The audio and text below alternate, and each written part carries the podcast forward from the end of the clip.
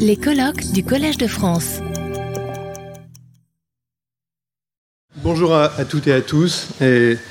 D'abord, je voulais remercier euh, énormément le professeur Laurence Boisson de Chazourne, euh, d'abord d'avoir organisé ce, colloque, ce magnifique colloque avec euh, autant d'intervenants très qualifiés.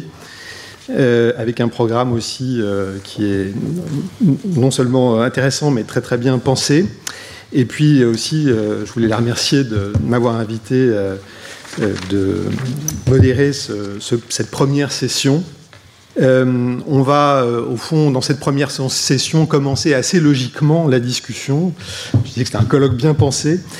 Par poser, on va commencer par poser une question au droit, et plus particulièrement au droit international. Cette question, c'est est-ce que le droit international peut quelque chose face aux changements globaux et planétaires?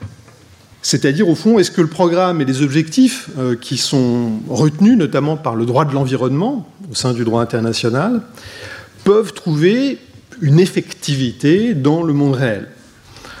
Autrement dit, est-ce que le droit international euh, est autre chose qu'une forme euh, de blablabla des États évoqué par Greta Thunberg Est-ce vraiment un instrument de protection, mais aussi de transformation pour répondre aux défis? Alors c'est ce que nous allons voir donc euh, avec euh, trois intervenants qui sont réunis dans ce panel. Nous allons le faire avec une petite inflexion par rapport au programme annoncé que j'ai proposé aux participants et que l'organisatrice a, accepté.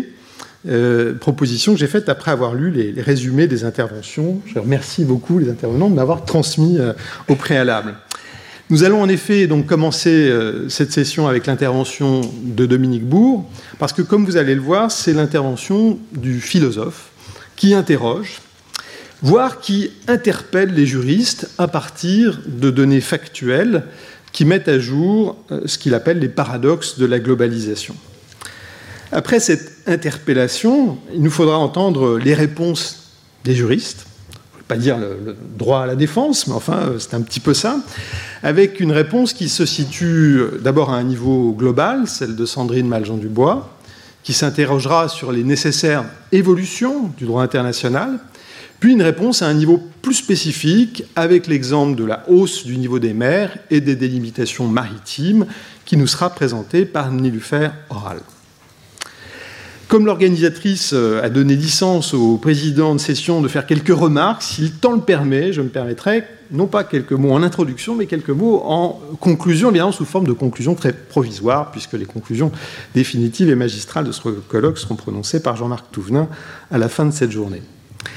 Je vais donc passer dans un premier temps euh, la parole à Dominique Bourg, qu'on ne présente plus, mais je vais tout de même présenter brièvement, pour dire qu'il est, philosophe, euh, même si son champ de connaissances et de recherche s'étend au-delà de la philosophie. Il a enseigné en France, euh, et puis depuis un peu moins de 20 ans en Suisse, à l'Université de Lausanne, où il a dirigé l'Institut de politique territoriale et d'environnement humain.